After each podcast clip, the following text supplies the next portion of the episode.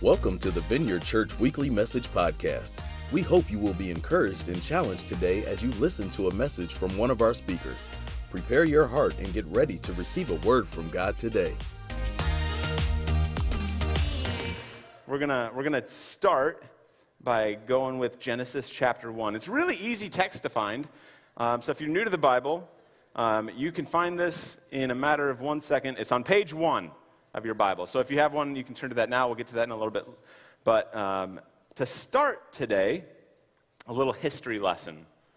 Back in 1990, NASA put together this big space initiative, a mission following years of delays, a budget of over $1.5 billion. That's a lot of money.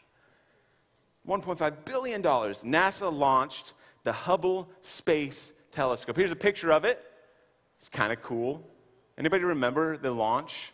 It was a while ago. I was born. And that's about it. Um, but this was a big deal at the time. It was dubbed our window, window to the universe. That's pretty cool. And it was supposed to take these like super crisp, clear pictures.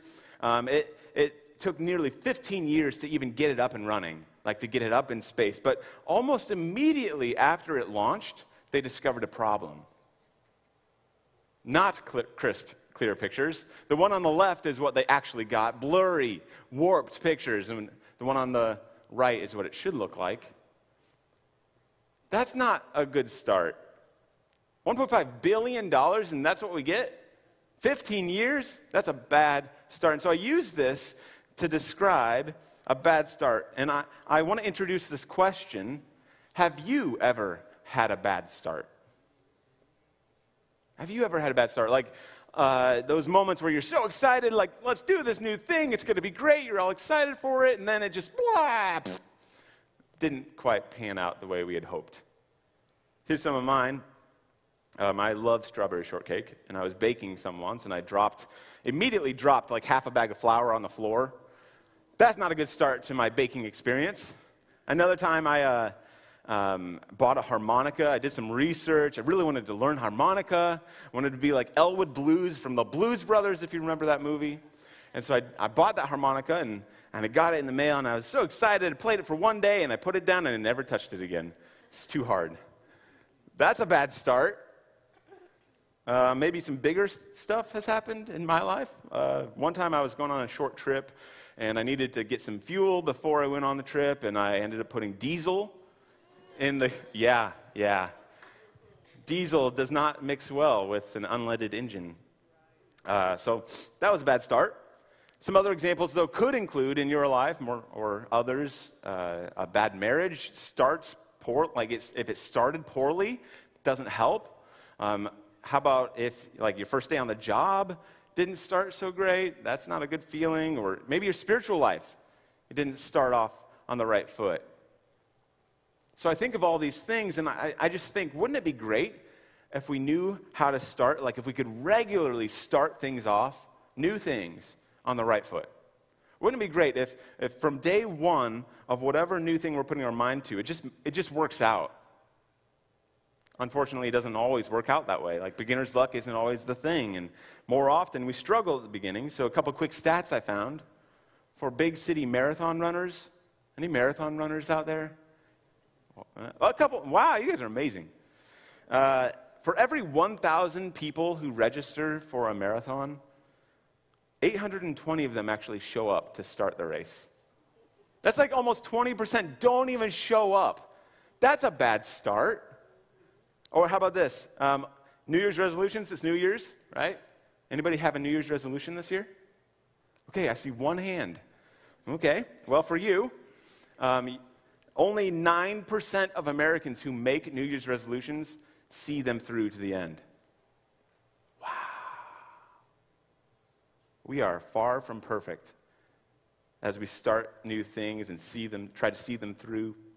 We see it today in our own lives. We see it in the Bible as well. There's an example, a uh, big example that came to my mind was the Exodus story.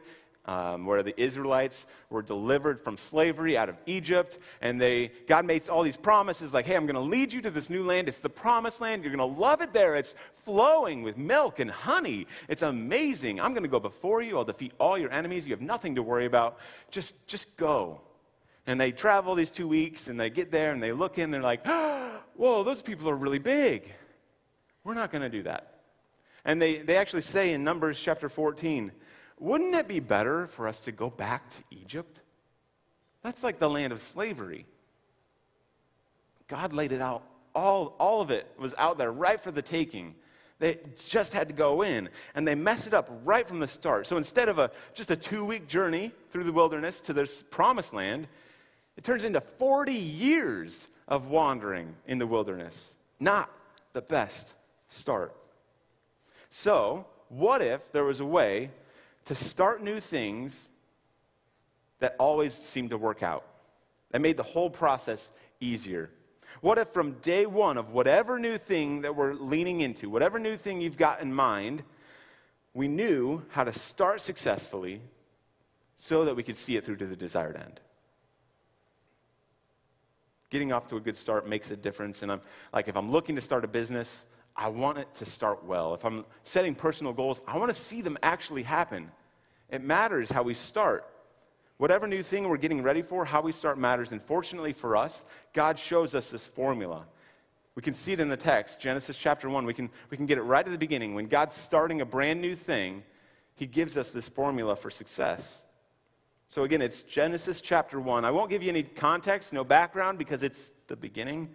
Uh, so there really is none.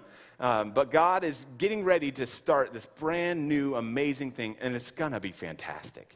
So it's Genesis chapter 1. In the beginning, God created the heavens and the earth. Now the earth was formless and empty, darkness was over the surface of the deep, and the Spirit of God was hovering over the waters. And God said, Let there be light, and there was light. God saw that the light was good, and he separated the light from the darkness. God called the light day, and, he, and the darkness he called night. And there was evening, and there was morning, the first day. The title of the talk today is Starting Strong, Beginning God's Way. And we're going to pull some thoughts out from the text, just a couple of thoughts. And, and it may be helpful for us to start with a question to consider this Where would you like to have a good start this year? I really want you to think about this. Like, what do you have going on this year as you look forward? For me, like a big one is I, I'm going to be a first time dad in eight weeks. Ah! And I really, I really want to start that well. I want to get off to a good start in that. So that's mine. How about you? What do you have going on? Maybe there's a new season of life that you're starting, a new job, a new relationship, new personal goals, whatever it might be. What would you, where would you like to have a good start this year? So I'm going to pray for the message, but during the prayer, I'll pause just for a moment and ask the Holy Spirit to highlight something for us that we should be leaning into this year. So, Lord, I pray for this talk. I, I invite you, God, to teach us. We open up our, our lives to you, that you would speak into the situations that uh, these ideas apply to? Holy Spirit, would you highlight right now for each of us personally what's one thing that we should lean into and submit to you as we start a new thing this year?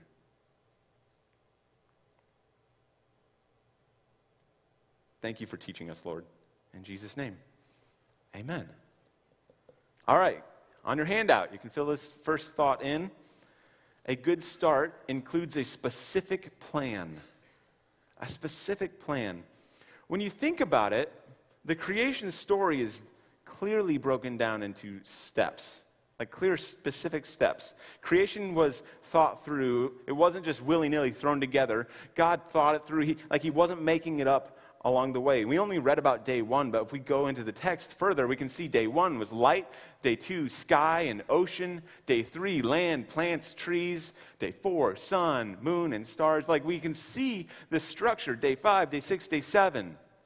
There's a plan in the matter, and, it matters because in his power and his wisdom, God worked through each day intentionally. It wouldn't have worked otherwise. Like, what if God had created plants on day one? Where would they be planted? There's no land. What, what if uh, God had created people, Adam and Eve, on the first day? What would they eat? Sand? I've tried it. It's not good. It's not good. And you know you've tried it too. It's been in the lettuce. God thought it through. He thought it through. He planned it out. God established creation with order in mind. He had a specific plan, process then. He still has a process for every new thing that he's doing, even now. So, this is important to recognize. It's a really simple thought, but you can write this down.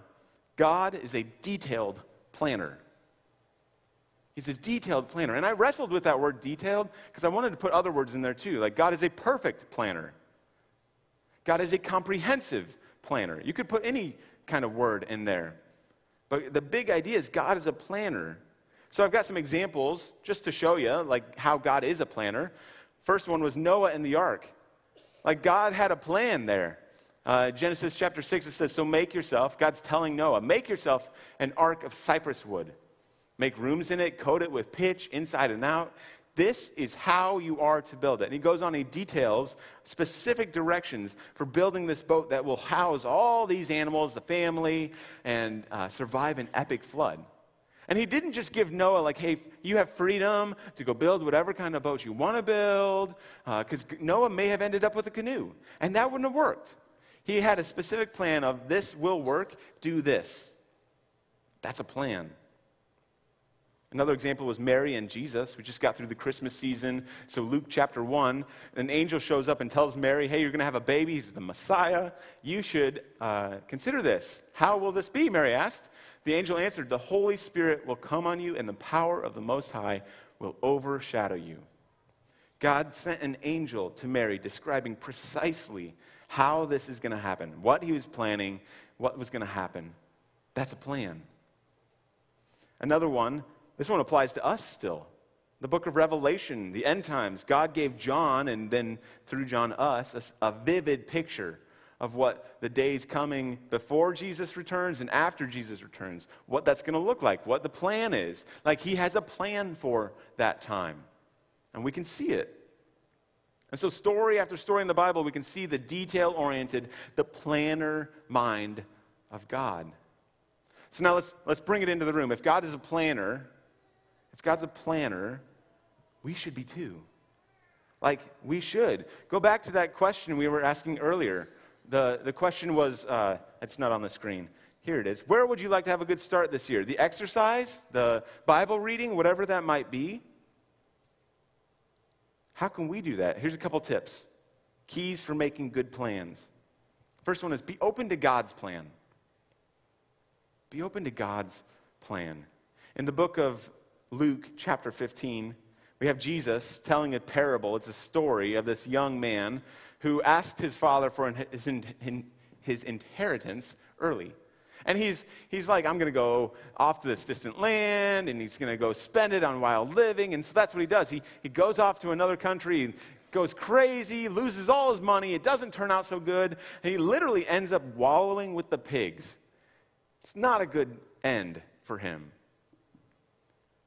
And I think about this, this young man who had probably, hopefully, like high intentions, good intentions for his future. And and I'm like, did he plan at all? Even if he had a plan, it must have just been a bad plan from the start. So for us, it's not just about planning. Like, I've seen lots of bad plans. You know what would be better than just having a plan or even a bad plan? God's plan. God's plan would be way better because that's what he does. Planning is what he does. It's important to acknowledge that, that God's plans last, they work. Here's a, a scripture, Psalm 33 11. but the plans of the Lord stand firm forever. That's the kind of plan I want. That's the kind of thing that as I'm leaning into a new situation, a new uh, season of my life, I want a plan that will stand firm forever. God's really good at what he does because when he starts something new, his plans are perfectly th- thought out.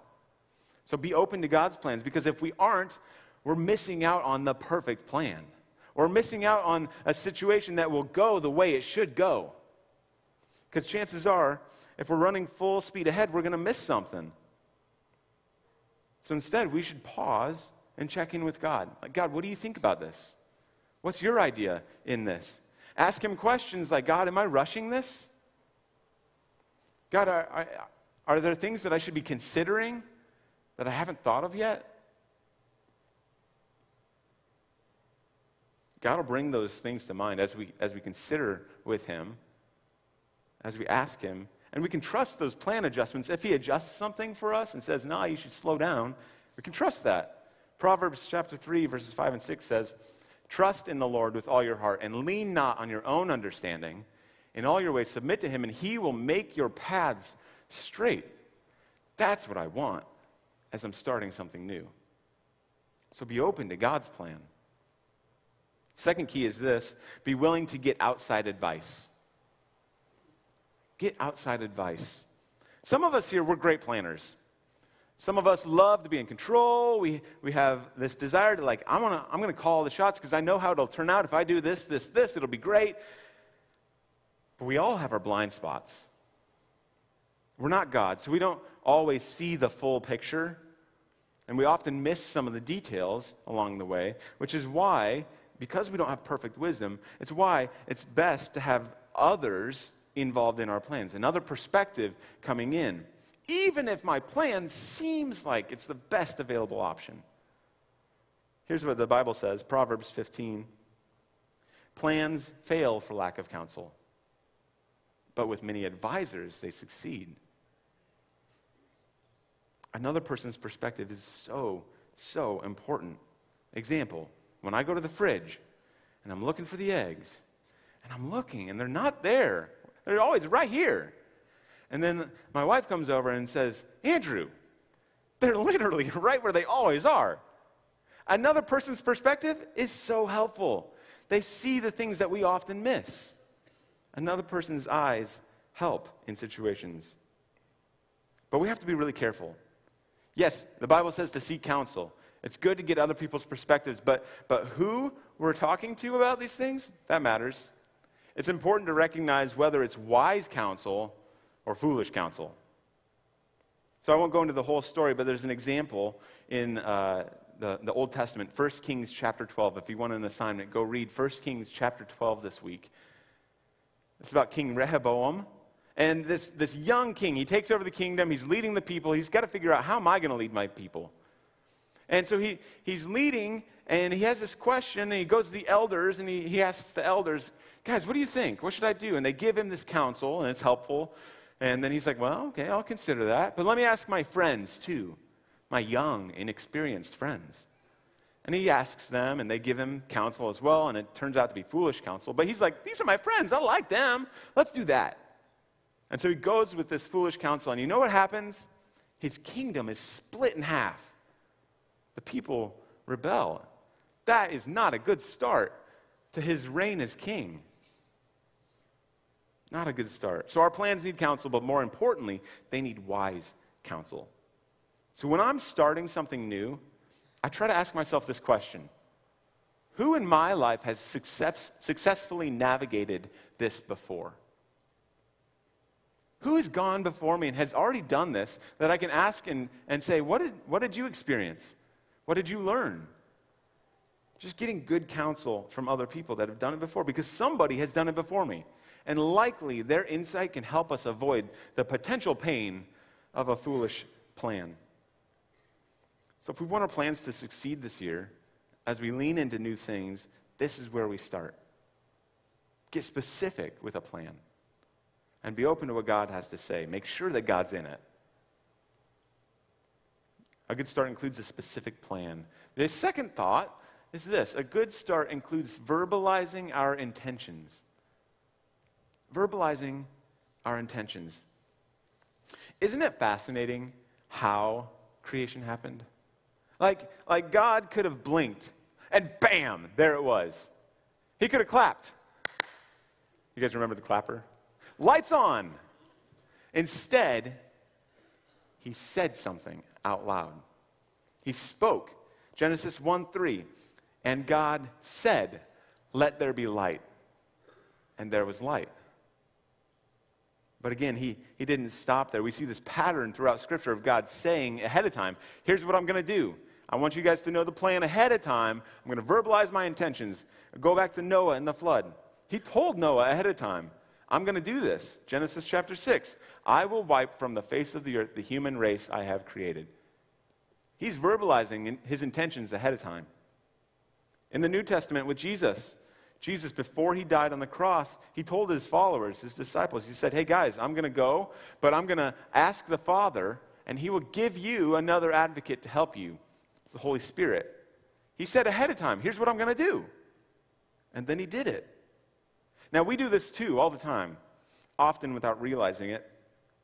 Uh, each month, we have people come up on stage and we baptize them, but before they ba- get baptized, they stand here and they share their testimony. It's them verbalizing out loud their intention I'm going to follow God, go with Jesus for the rest of my life. They're saying, saying it out loud. Now, over, over the last month, I've been to a couple of weddings and I, I thought about the wedding vows the wedding vows. Like right at the start of a marriage, two people stand in front of each other, they stand in front of a pastor and often a bunch of witnesses, and they express their vows of commitment out loud to each other. Here's what I said at my wedding I, Andrew, take you, Leah, to be my wife, to have and to hold from this day forward, for better, for worse, for richer, for poorer in sickness and in health, to love and to cherish until death do us part. As God is my witness, I give you my promise. Why do we do that? Why do we say them out loud? Because there's something powerful to actually saying the words out loud. By saying the vows out loud, something happens. Suddenly, the words carry weight. And by other people hearing them, by other people hearing these words, the words go from an idea in my head to suddenly they are actually holding value in the real world. You can write this down. A verbal declaration brings momentum to our intentions. Brings momentum to our intentions. You know, we tend to hold people or businesses for that matter, we hold them to a certain standard. We say, hey, you said this thing, you better keep your word. We do that all the time. Tons of businesses have slogans that they say all the time. And wouldn't it be weird if they just said these things and then didn't do them? Like, that wouldn't work, right? So I got a quiz for you. Here's a couple of, of brands. Can you come up with the slogan? The first one is this Bounty. It's the quicker picker upper. Next one State Farm. Not quite. That's Allstate, right? Almost. State Farm is what? Like a good neighbor. State Farm. Yeah. How about Gillette? Men, come on. It's the best a man can get. Every other service so far, a woman has been the only one that knows it. Gillette, the best a man can get. So by putting those slogans out there, the, the companies, they understand that we're expecting that experience. You said it's the best a man can get. So like if you if you give me a razor and I'm shaving my face and they go, ah, and it's not the best, I'm not going back with that. You lied to me. You didn't keep your word. They're driven by those words, by their slogans, to follow through on them because if they don't, they're going to lose my business. If they don't follow through on their word, they're going to lose my trust. Many of us in the room are Christians. And when we say those words out loud to people, I am a Christian, I am a Christian. Boy, that changes things in the moment. The people around me are, are looking at me and they're expecting, okay, Andrew is going to be a Christian today, right? Like, I'm, I'm feeling this push, a drive to make sure that what they see in me is, is Christ. The action of saying it out loud pushes me to follow through on that. That's a good thing. What we say affects what we do. So let's say things that will produce life giving results. Now, here's a hint though. When we're starting something new, well, it matters who we tell. It matters who we're talking to about these things. Like, if I really want traction in my life as I'm starting this new thing, if I want traction as I'm going into it, there's certain people who I should tell. Silly example, but every time I go to the dentist, uh, they ask me a question Have you been flossing? Do they ask you that too? Is it just me? Have you been flossing? And I'm, oh, I know it's coming. Every time I know that question is coming, and I, despite my best intentions, I know I should be flossing, but I've never, ever in my whole life have been like consistent in my flossing. And so I go into it knowing they're going to ask me this question. And so I, I just, I always have this response. You can steal it if you want to. Um, my answer is always, not as often as I should. That way I'm not lying. Not as often as I should, which is basically my way of acknowledging I need to do better. I'm going to try harder. And I do. I mean that. I'm going to try harder. I, I do. I go a couple weeks and I'm flossing well, and then all of a sudden it's like, peters out somewhat. It's never consistently happened for me. And I think partly it's because there's no risk of disappointment. I'm not going to go to the, next, the dentist the next time and they're going to look at me and they're going to say, You didn't floss? How, how could, why didn't you floss? Like that, that didn't happen. That doesn't happen. The next time they're just going to clean my teeth again and it's going to be good. Compare that to another recent example. Back in the, uh, at the end of summer, August, I made a, a decision. I am going to run a mile a day ish every day for the next 365 days. Like, that's a, that's a lofty goal. For those of you that are runners, you're like, I do that in my sleep. But for me, that was a thing. And so I, right at the start, I told a bunch of people, I said, Leah, my wife, I said, I'm going to run every day. I'm going to keep, keep doing this.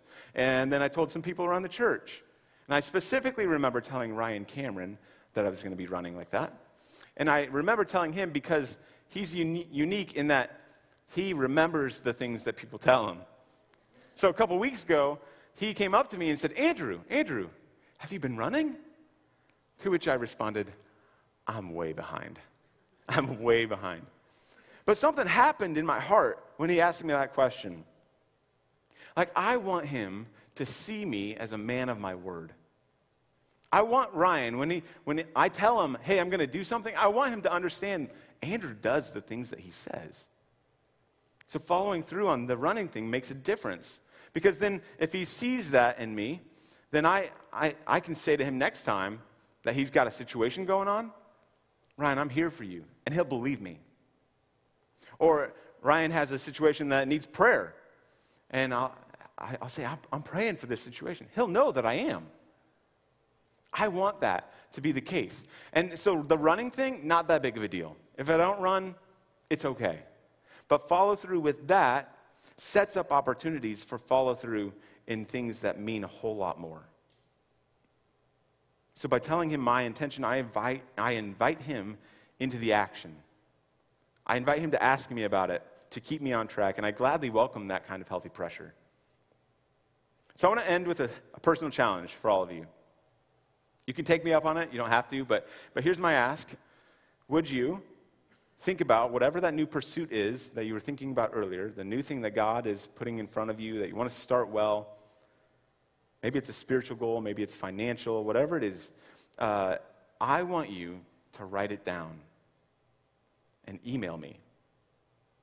Here's my email it's andrew at thevineyard.org. You can email me your name, include your name, your goal, and maybe a timeline because remember, a specific plan is important. Create the expectation of follow through. You told somebody about it. And here's what I'll do. I'm telling you, so there's this like back and forth.